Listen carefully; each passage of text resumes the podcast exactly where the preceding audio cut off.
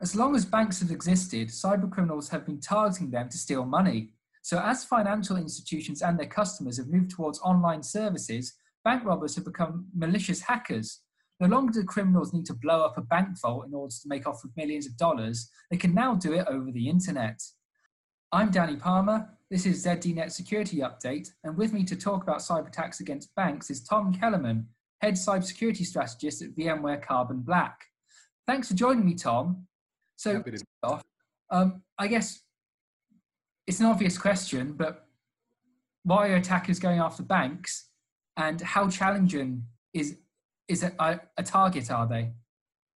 Well, in the third edition of the Modern Bank Heist Report, what we're appreciating now is that because of the Western world's influx of capital into both banks and into civilians' bank accounts uh, due to the stimulus necessary to combat this global depression, uh, you see more and more cybercrime syndicates taking advantage of the situation, as well as nation states that are offsetting economic sanctions uh, by targeting these financial institutions.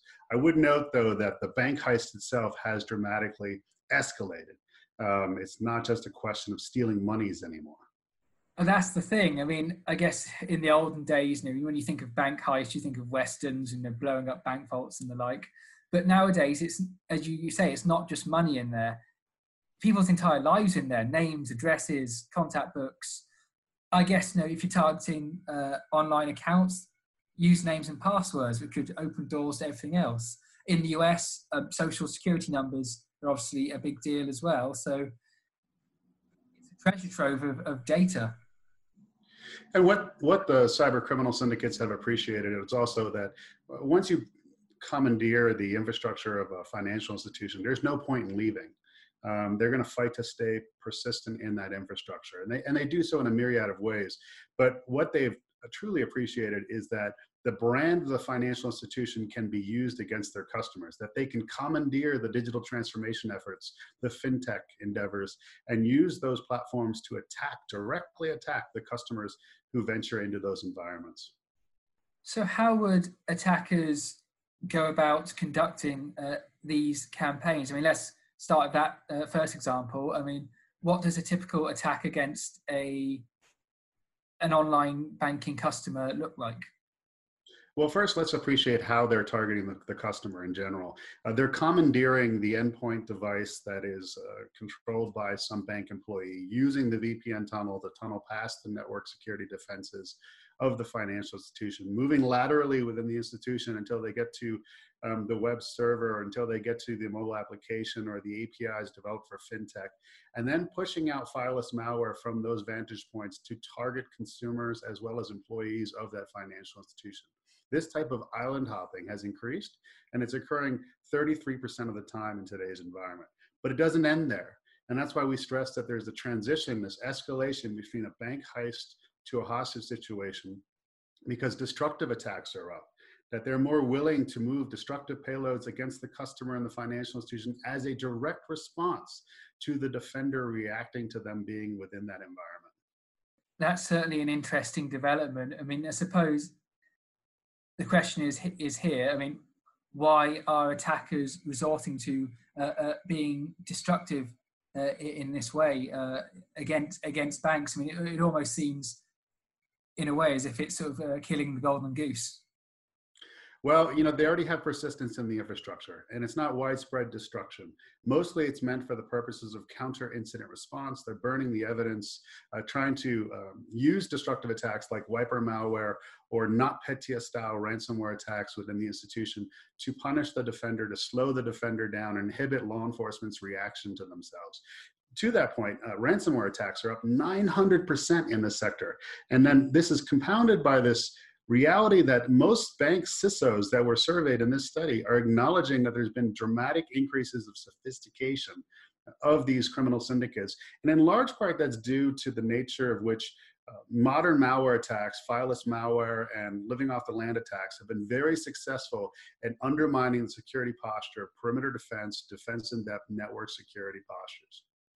I guess that's the thing with ransomware is you know you can they attackers can make large sums of money uh, from a bank, you know, over you know over upwards of a million dollars, uh, not by stealing uh, directly from accounts, but holding the bank hostage because if you know a bank's services are down, that means customers don't have access to their finances, which is obviously going to cause a lot of problems, uh, you know, in many different ways.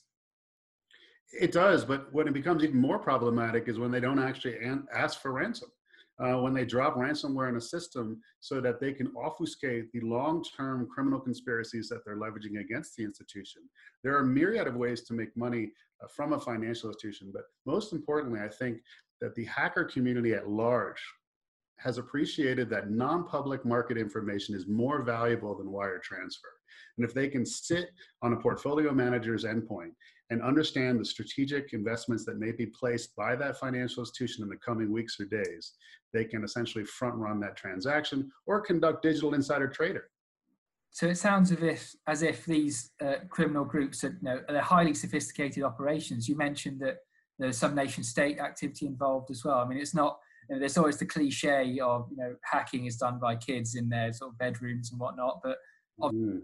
when it comes to this sort of thing, it's a highly organized uh, criminal operation. I mean, I keep going back to the uh, the example of you know stealing money from banks, but I guess you know today if you're a, a criminal syndicate, a, a, gang or a mafia, this is a, a, good way as any to uh, make money. This is the best way in addition to that, you can you can maintain omniscience and become telepathic with your victims in permanence. Um, specifically, North Korea has offset the majority of their economic sanctions through targeted attacks against the financial sector. But what's notable is that North Korean hackers have become dramatically more sophisticated and much more organized. They are modeling their attack kill chain on the on the Russian Eastern European kill chains that has been very successful against financial institutions in the past. And we as we deal, as we grapple with COVID, as we appreciate the, the pandemic that we are all facing and, and the nature in which we are conducting telework in order to preserve our physical health, um, the adversary is fully aware that this is the vulnerable time. This is the moment in history in which they can commandeer the digital transformation efforts of these very secure financial institutions because VPN tunnels do allow malware to move through them. So, what is it that banks need to be doing and, and need in order to try to stop themselves falling victim to these kind of uh, sophisticated cyber criminal campaigns? Well, they should assume that there's already an adversary somewhere in the infrastructure. I mean, as evidenced by a VMware Carbon Black report, we noted at Black Hat last year that access mining is actually a thing, that hackers are profiling systems that are sensitive within corporations or banks, and they are selling access to those systems for $5,000 or more for a limited time. So Assume that someone's already in the vault when you close up shop for the day, metaphorically. Conduct cyber threat hunting exercises on a regular basis. Assume that your senior executives, as they telecommute, as they telework, uh, w- their devices will be commandeered and limit their capacity to do damage to the institution by deploying microsegmentation, by deploying application control, by only allowing uh, admi- administrative privileges to be just in time, not in perpetuity and by increasing visibility across your entire infrastructure through wide-scale deployment of EDR, endpoint detection response, uh, to ensure that any behavioral anomalies that are identified can be suppressed. And then finally, uh, what is it that we as uh, you know, bank customers, uh, consumers, uh, whatever you may call us, can do in order to stay alert to uh, cyber attacks targeting banks? And what can we do in order to try not to uh, be a victim in all of this? Well, first of all, we should demand and expect more from our banks. Uh, we shouldn't just transact with a financial institution because they have a better interest rate. Um, it should be about their seriousness and how they approach cybersecurity as a whole. And they should relay that information to us. Um, in addition, we need to protect our laptops that are actually conducting the transactions and limit the capacity of the laptop to hurt ourselves or to allow for for these criminals to steal our finances. And so the laptop should be, when, when conducting financial uh, accounting or, or whatnot, or financial transactions, that laptop should be relegated to one of the two networks on the router that no other smart device and no other device has access to. That laptop should be updated the latest operating systems and the latest applications prior to conducting such a transaction. That laptop should have run a next gen antivirus scan on it prior to conducting a financial transaction. And the profile that you use on that laptop to conduct financial transactions should not have administrative privileges. You should almost have a guest profile with no administrative privileges that you use to conduct finance to limit the capacity of an adversary to maintain persistence on your laptop or your desktop when you conduct financial transactions. And then lastly, use Mozilla as your browser. Of all the mainstream browsers out there, it is more secure. I would compare it to a bulletproof Suburban versus the motorcycles that we currently use to access the web. Thanks, Tom. That's some really great advice on uh, how to stay safe from uh, the, these attacks and uh, what, what cyber criminals are up to. And um, thanks for joining me on ZDNet Security Update. And for more on staying safe online and more news and advice on cybersecurity, uh, please check out the, the rest of uh, this series. And there's also plenty of news articles and features on ZDNet as well. Uh, thanks for watching.